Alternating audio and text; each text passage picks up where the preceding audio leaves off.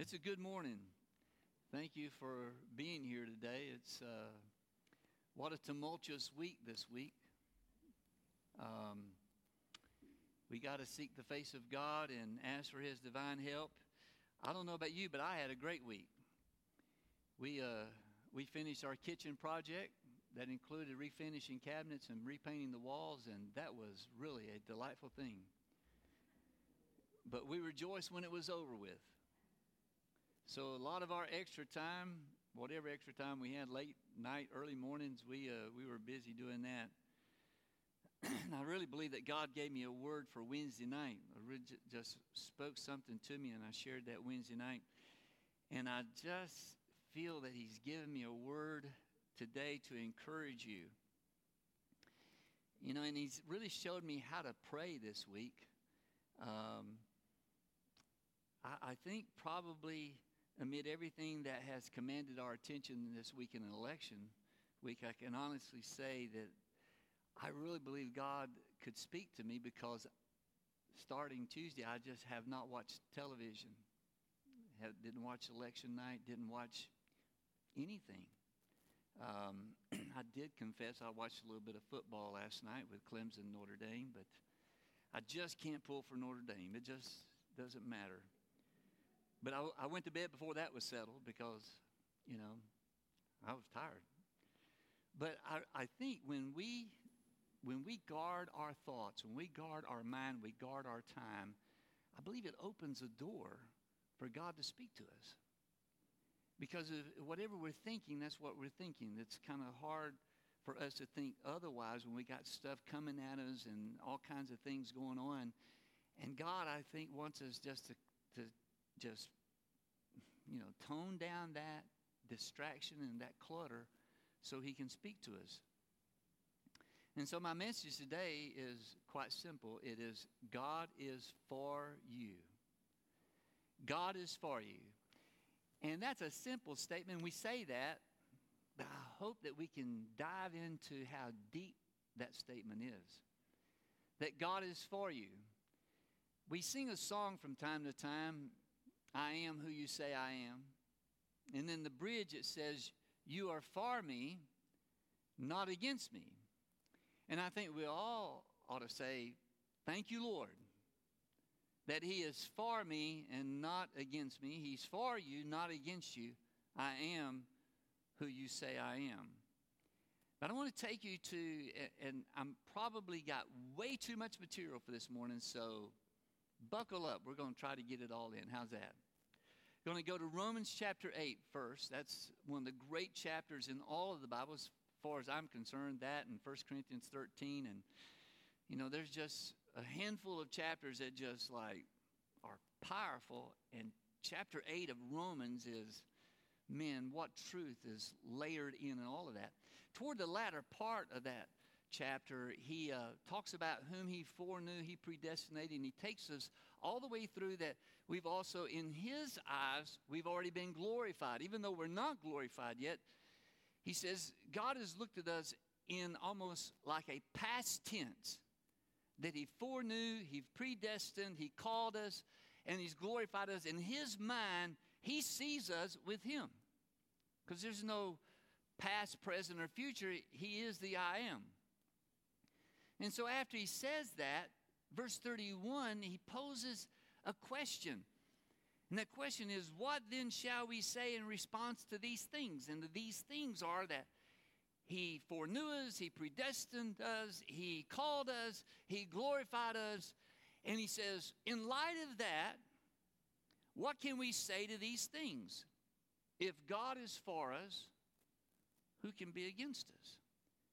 And he kind of clarifies it in the very next statement. He makes a statement, and then he just asks a lot of questions here near the end. You know, what can separate us from the love of God? It's just a series of questions.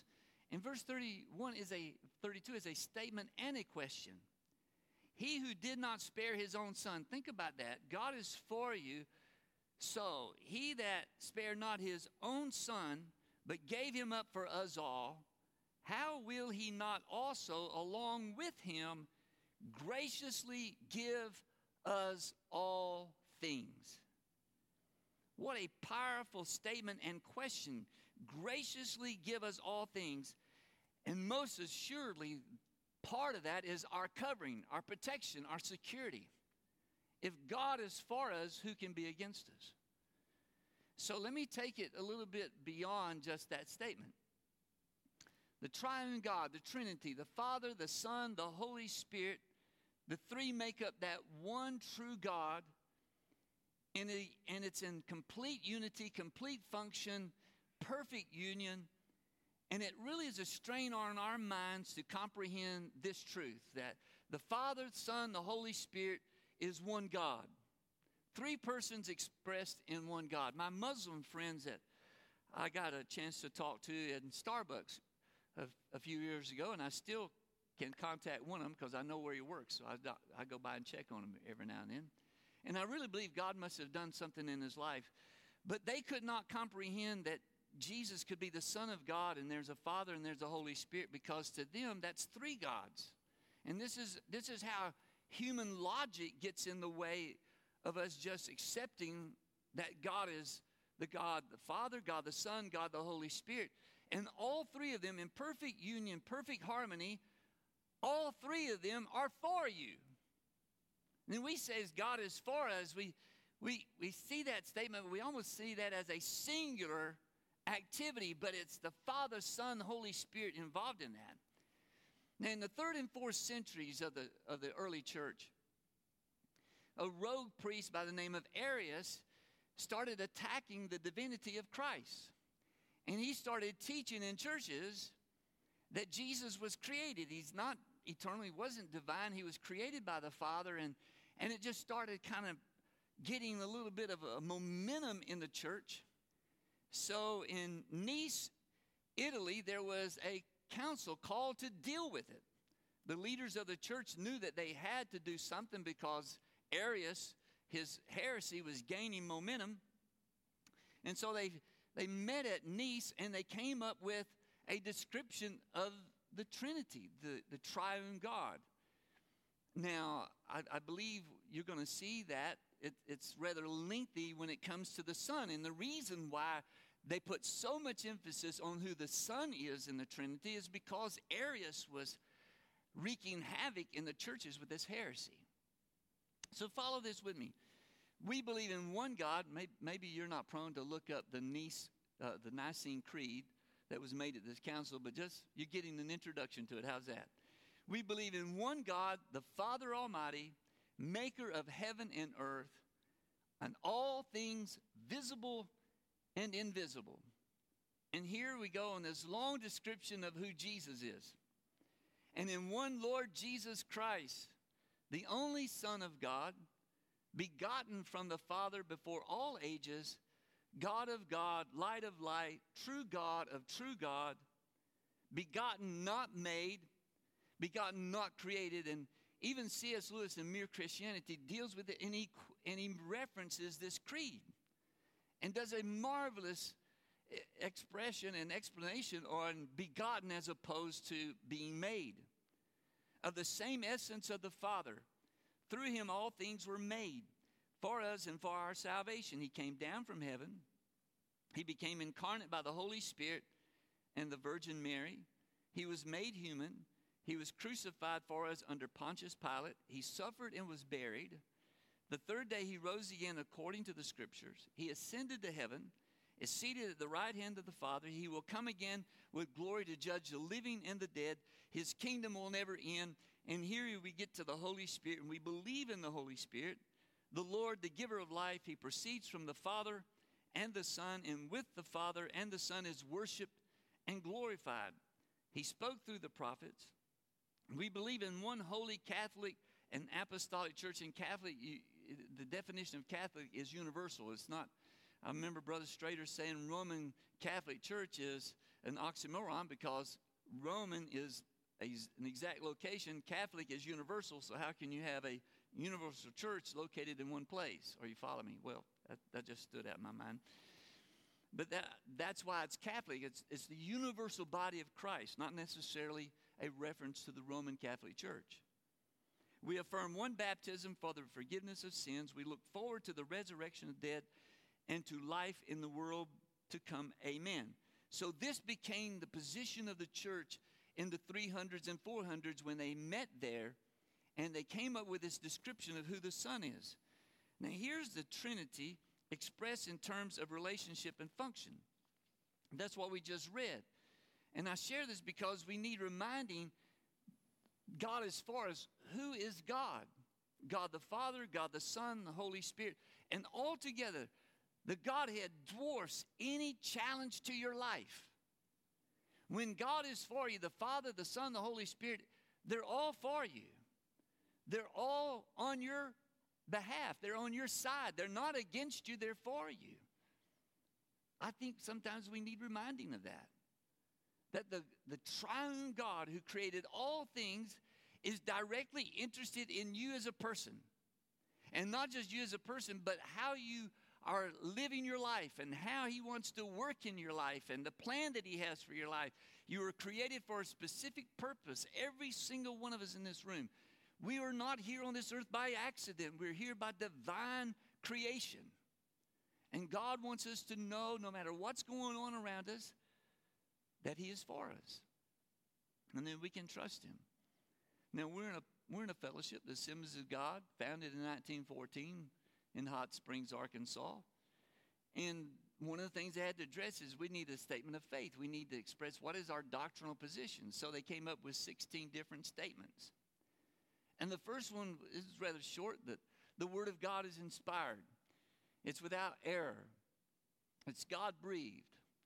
But the second one is the one true God, and it is by far the longest description. It's got several sub-points to it. And one of the sub-points I want to show you, if we can get that up on the screen, it's the unity of the one being of Father, Son, Holy Spirit. And you can see the effect of the Nicene Creed and all churches, whether it's Presbyterian, there's different confessions, and all of them come back to that Nicene Creed where the apostles' teaching was on the line. They had been dead for over almost 300 years, and here the church is in leadership of the third and fourth and maybe fifth generation of believers. And it was fragile at that point, with Arius doing what he was doing. So here's how, this is just one paragraph of this long description of the Godhead. Accordingly, therefore, there is that in the Father which constitutes him the Father and not the Son, and there is that in the Son which constitutes him the Son and not the Father, and there is that in the Holy Spirit which constitutes him the Holy Spirit and not either, the Father or the Son. Wherefore the Father is the begetter, the Son is the begotten, and the Holy Spirit is the one proceeding from the Father and the Son. Therefore, because these three persons in the Godhead are in a state of unity, there is but one Lord God Almighty, and his name one. So this is the challenge we have in trying to understand the Trinity. Three persons, one God. But early in the Bible, we get this sense of that. When it says, in the beginning, God created the heavens and the earth. And the earth was without form and void, and darkness was upon the face of the deep. And the very next statement says, and the Spirit moved upon the face of the waters. So automatically we see the Trinity involved. And he says, where's the Son at in this? Well, 25 verses later, God says this, let us make man in our image and in our likeness. Let us make man in our likeness. And he will be over the fish of the sea, the birds of the air, over the animals, over the small crawling creatures on the earth. In verse 27, he kind of captivates it again, and so God created human beings in his image, and he says we want to make them in our image, in our likeness. In the image of God he created them. He created them male and female. I think we need reminding that God created man in his image and likeness. God created Eve in his image and likeness. Together they are the expression of God. And together they have the capacity to create. and they are the only living beings on this earth that creates something eternal. Because when a child is conceived, it's just not body and soul, there's spirit in that child that is eternal. And God created them in his likeness for them to be in union as he, the Father, the Son, and the Spirit is in union. And that is why in Ephesians 5, that he said that a marriage between a man and a woman is the picture of Christ and the church in perfect union. That when you see a biblical marriage, you are witnessing the closest picture of Christ in the church. Isn't that amazing? So God is for us, and the question is, who can be against us? Now, I like to answer that question this way. It doesn't matter. Does it? It doesn't matter who comes against us. It doesn't matter what comes against us. Because all three, the Father, Son, and the Holy Spirit, are involved in your life, and they're involved in your salvation. They are involved in your protection. They are involved in your hope, your peace, your joy. The Father, Son, and Holy Spirit is constantly working in our lives in all of those areas. The unity of the Trinity is to be produced in us. We are to be in unity as they are in unity. So we're going to dive into Corinthians. If you want to follow along here, I have way too much food that I prepared today, but we're going to serve it, all of it. How's that? Paul wrote at least 2 letters to the church at Corinth. And he kind of insinuates that there was a 3rd letter that we don't have a record of. But the 2 letters that we have is part of the canon of Scripture. These 2 letters were inspired of God. Given what was going on in Corinth, I could probably think that Paul maybe wrote maybe 10 letters to them, because they really had issues. And he starts off, I want you to see at the very start of the very first letter he wrote in 1 Corinthians, how he's expressing the relationship between the Trinity and what's going on and what he needs to see going on in Corinth. This is 1 Corinthians 1:3. Grace and peace to you from God our Father and the Lord Jesus Christ. There it is, two members of the Trinity, but hold on, he's going to get to all of them before this thing is even close to being over. Grace and peace to you from God our Father and the Lord Jesus Christ. I always think my God, and when you see God stand alone, it's a reference to the Father. I think by God the Father for his grace given to you in God the Son, Christ Jesus. For in him you have been enriched in every way with all kinds of speech and with all knowledge. God the Father thus confirming our testimony about Christ among you. Therefore you do not lack any spiritual gift as you eagerly wait for our Lord Jesus Christ to be revealed. He will also keep you firm to the end. There's again this sense of God is for you. He's got your back. He's all around you. He's your security. He's your protection. So he says that he will keep you firm to the end so that you will be blameless on the day of our Lord Jesus Christ. God is faithful. Again, reference to the Father. He is faithful, who has called you into fellowship with his Son, Jesus Christ our Lord. Now just stay with me for a moment, because it gets even more rich in the triune God on our on our side. I want to take you to 1 Corinthians 12, because when he begins to lay out the gifts of the Holy Spirit, I want you to see something that he does at the start of chapter 12. This is verse 4. Before he gets to naming the 9 gifts of the Spirit, he kind of tells you how involved the Trinity is in it. Here it is. There are different kinds of gifts, but the same Spirit distributes them. There are different kinds of service, but it's the same Lord, referring to Jesus. There are different kinds of working, but in all of them and in every one is the same God the Father at work. Now to each one the manifestation of the Spirit is given for the common good. These are called the gifts of the Holy Spirit. The Holy Spirit is operating in these gifts. But the way they're administered and the way they function has the Father and the Son involved. So you see, the triune God is all wrapped up in our spiritual lives. And the church is always meant to be that way.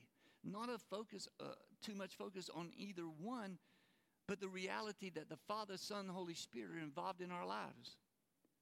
If God is for you, if the Father, the Son, the Holy Spirit is for you, what or who could be against you? But don't miss verse 7. What is the purpose for the Father, Son, and Holy Spirit working in all these different services and administrations and gifts? That when one manifestation is given, it is not for personal edification. It's for the common good of everybody. Now, this week I was reminded many times, because I just had such a great week with the Lord, seeking His face, not letting any external stuff cloud my mind. And when Brother Strader kind of introduced the work in the Holy Spirit in a message in Lakeland First Assembly, when he says, daily we ought to walk in the Spirit, daily we ought to pray in the Spirit, it became even more profound that he wants to do that in our lives on a daily basis, the ministry of the Spirit to us. So when we get to the conclusion of his last letter to the church at Corinth, I want to take you to 2 Corinthians 13, verse 11. And all through there, Paul is addressing the working of God, the Father, the Son, the Holy Spirit in the church at Corinth. And they needed the revelation of God. They had so many problems going on. He was correcting them right and left. There was like chaos in the church, but he wasn't giving up on them. He was wanting them to know what the purpose of God was. So he's not finished about this, about the Trinity.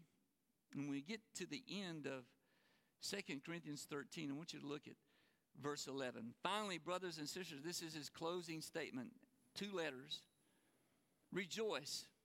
Strive for full restoration. Encourage one another. Be of one mind. Live in peace. And the God of love and peace will be with you all. Greet one another with a holy kiss. Now, we don't do that. We don't even shake hands anymore. But people in Argentina, poor people in Argentina, the poor church in Argentina, the COVID must have really put a kink in them, because their handshake was holy kiss. Because when Ron Pitts and the missionary, when we were there, and my son was a teenager, and we had teenagers on that trip for a construction mission, he told us all, he says, now when these people come up to you, they're going to kiss you on the cheek. And this is their way of shaking their hand.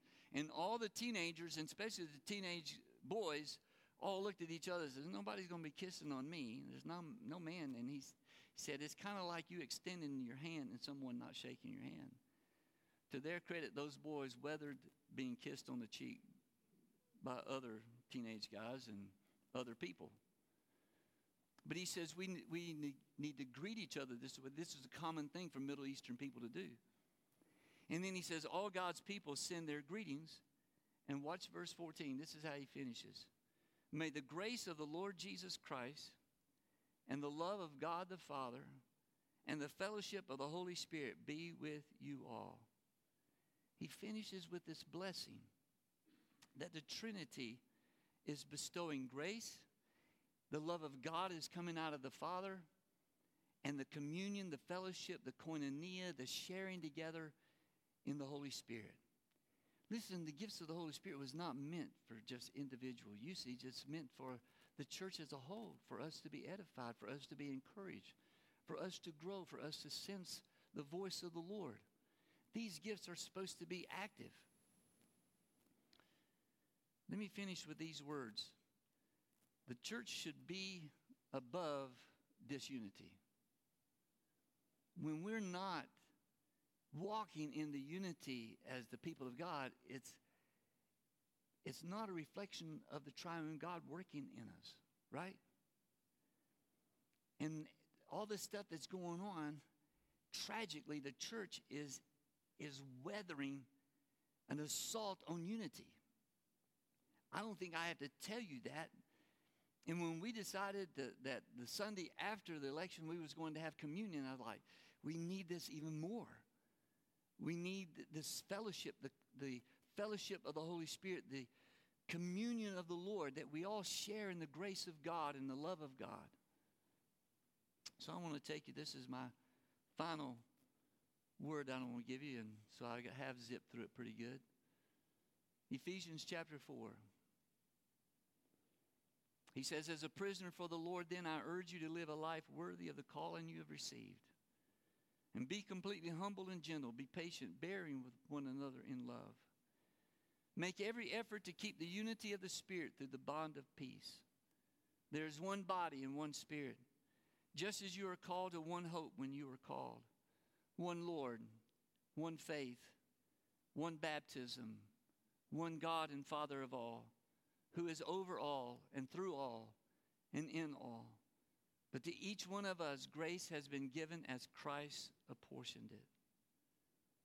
I think repentance may be very well in order in the church today. How much have we strived to keep the unity of the Spirit through the bond of peace? He said, make every effort, in verse 3, to keep the unity of the Spirit. Make every effort to stay unified. If you read all of 2 Corinthians 13, you'll see Paul warning them. He warned them. He said in verse 10, this is why I write these things when I'm absent, that when I come I may not have to be harsh in my use of authority. I think he was kind of like warning them that I hope you just read this letter and do what you're supposed to do, because I don't want to be really hard on you when I get there. He said, the authority the Lord gave me for building you up, not tearing you down. He said, my purpose is not to tear you down. It's not to be harsh with you. It is to be a loving teacher, an instructor, to point out where we're wrong. I think one of the best qualities that we can have today is the tolerance to be corrected. Tolerance to be corrected. Now, there could be a real resistance to anybody accepting correction, because they take it personally. And sometimes as parents, we had to kind of say, I'm not attacking you as a person. I'm addressing your actions. This is different. You have value to us. But when you do something outside the boundaries and you agree it's outside the boundaries,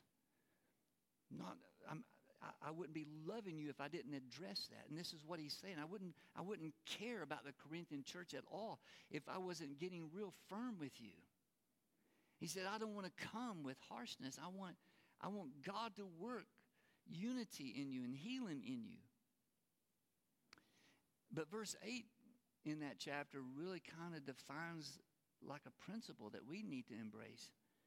For we cannot do anything against the truth, but only for the truth.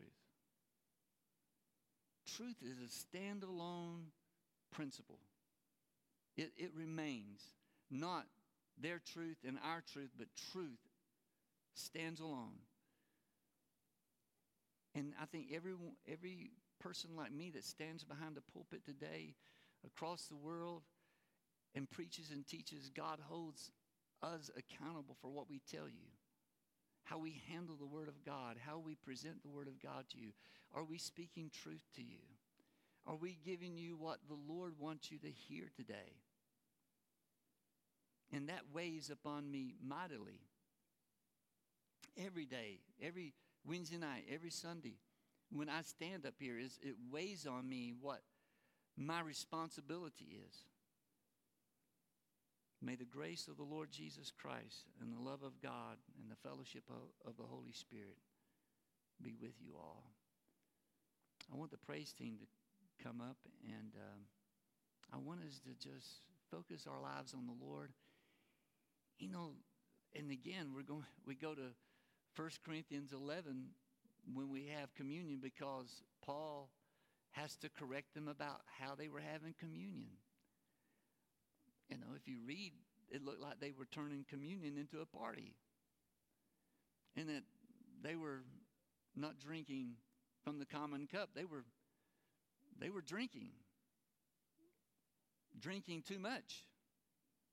And he says, you've turned the Lord's Supper into something that it was never meant to be. It's not a party. It's to honor him. And so he's having to correct them even how they're having communion. Now, you kind of give them a little bit of space because Corinth was probably the worst culture that a church could be birthed out of. Paul never writes them off as not being a Christian. He never tells them. In fact, the reason he speaks so direct to them, he said, because you are believers and you can't be doing this. It was kind of like they had these spaces in their mind that they were ignorant of the truth. They thought they could blend their old culture with the new culture of the Lord and kind of mesh the two, and he's having to address it again and again.